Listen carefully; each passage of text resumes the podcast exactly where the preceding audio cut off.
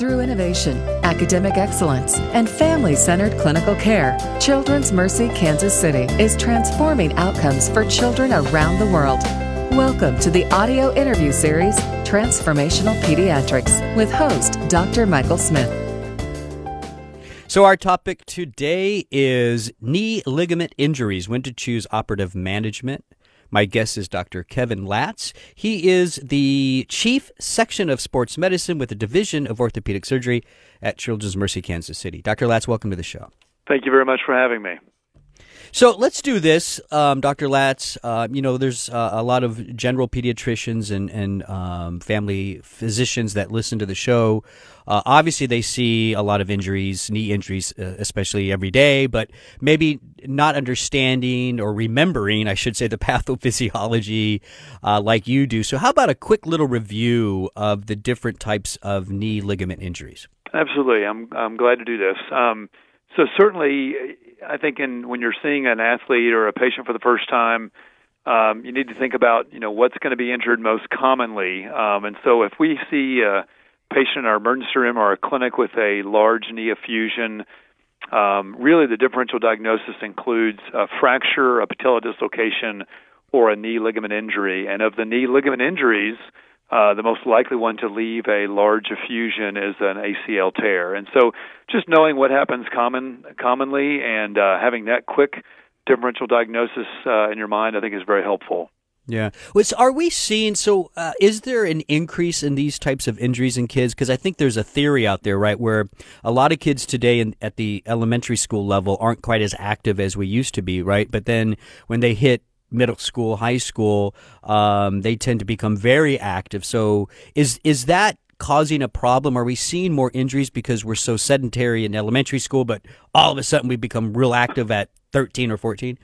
Well, there's certainly some knee problems that we see that we think are activity related. I think the knee ligament injuries actually are that's less proven. I think there is an increase in number of knee ligament injuries. I think some of that is an awareness, i.e. that a adolescent or even a pre-adolescent athlete can sustain a significant knee injury. I think the more widespread availability of MRIs also increases that. I think there's a very low threshold now to get MRIs, and there's good and bad things about that. But one of the good things is that it'll quickly identify an ACL tear.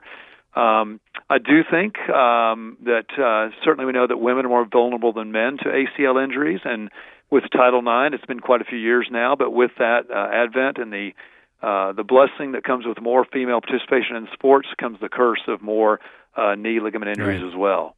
Right. So let's talk a little bit then before we get into management and when really to choose, operative management as the course of treatment. Let's talk a little bit about prevention first. What are some of the things that you're doing at Children's Mercy looking at preventing these types of injuries? Well, it's a lot of education, and we do have knee ligament injury prevention programs focused primarily on the ACL, but that would also include MCL and PCL injuries as well.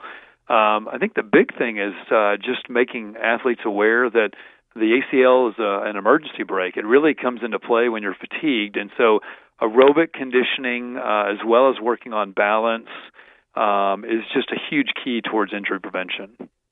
Yeah, so when we finally have that diagnosis, right, so we have that large effusion, we think it's a ligamentous injury, we confirm it on MRI, so now we're standing at that fork in the road, right? So are we gonna watch and wait? Are we going to be more aggressive, maybe operative care? Walk us down, your thought process when you come to that fork in the road, and how ultimately do you choose operative management?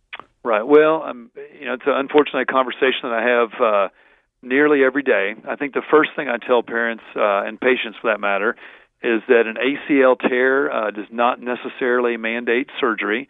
It really is based on the goals and aspirations of that athlete. It really is a shared decision. I think my role is to educate and provide options, and I really think the physiotherapist plays a huge role in that education process as well. If I've got a younger athlete, I might be more apt to steer them towards surgery, in other words, a pre-adolescent, because I think the demands they put on their knees, not necessarily in formal sports, but just day-to-day activities might be greater. And so it's one of those unique situations where with our younger patients, we might be a little bit more aggressive in steering them towards surgery, but really feel very strongly it's a shared decision, a very tailored decision towards that individual athlete and family. So comparing an adolescent to an adult, are there differences in outcomes if you have to go to surgery?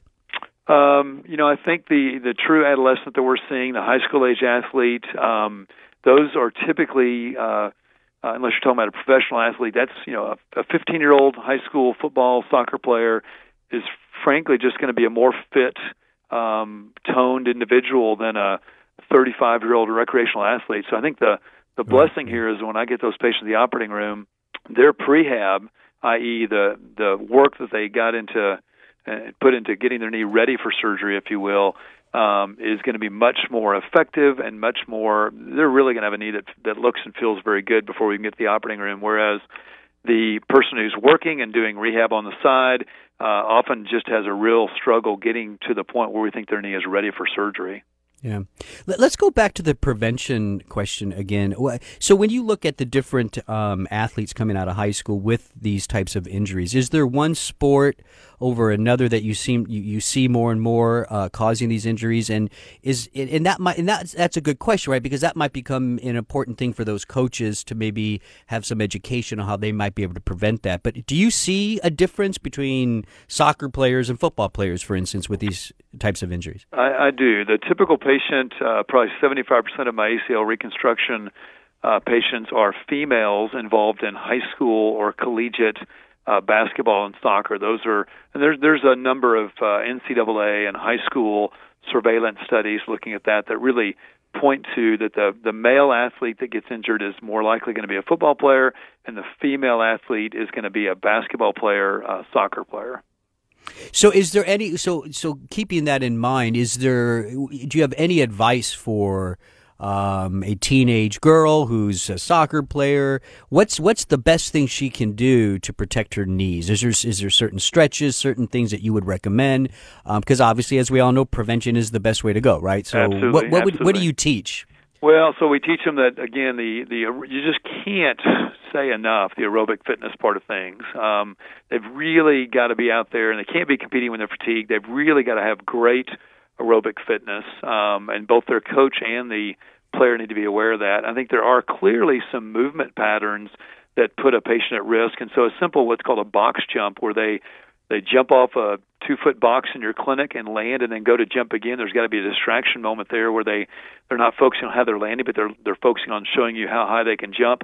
If that patient lands with their knees going inward, or if in a course of a series of single-leg jumps across my clinic, if they have no balance, i.e. no eccentric control, that's really a red flag and really an athlete that you want to get working either with a physiotherapist or an athletic trainer, or even just really with a motivated set of parents to work on those proper landing mechanics. Yeah, that's really interesting. And so, and that's important. I'm sure a lot of the coaches know that, and I'm sure they're trying to recognize that as well. So that's an interesting way to identify, right, who might be at more risk for the injuries. That's interesting. Well, Dr. Latz, this is very interesting topic for me. I really thank you for the work that you're doing at Children's Mercy and for coming on the show today. You're listening to Transformational Pediatrics with Children's Mercy Kansas City. For more information, you go to childrensmercy.org. That's childrensmercy.org. I'm Dr. Mike Smith. Thanks for listening.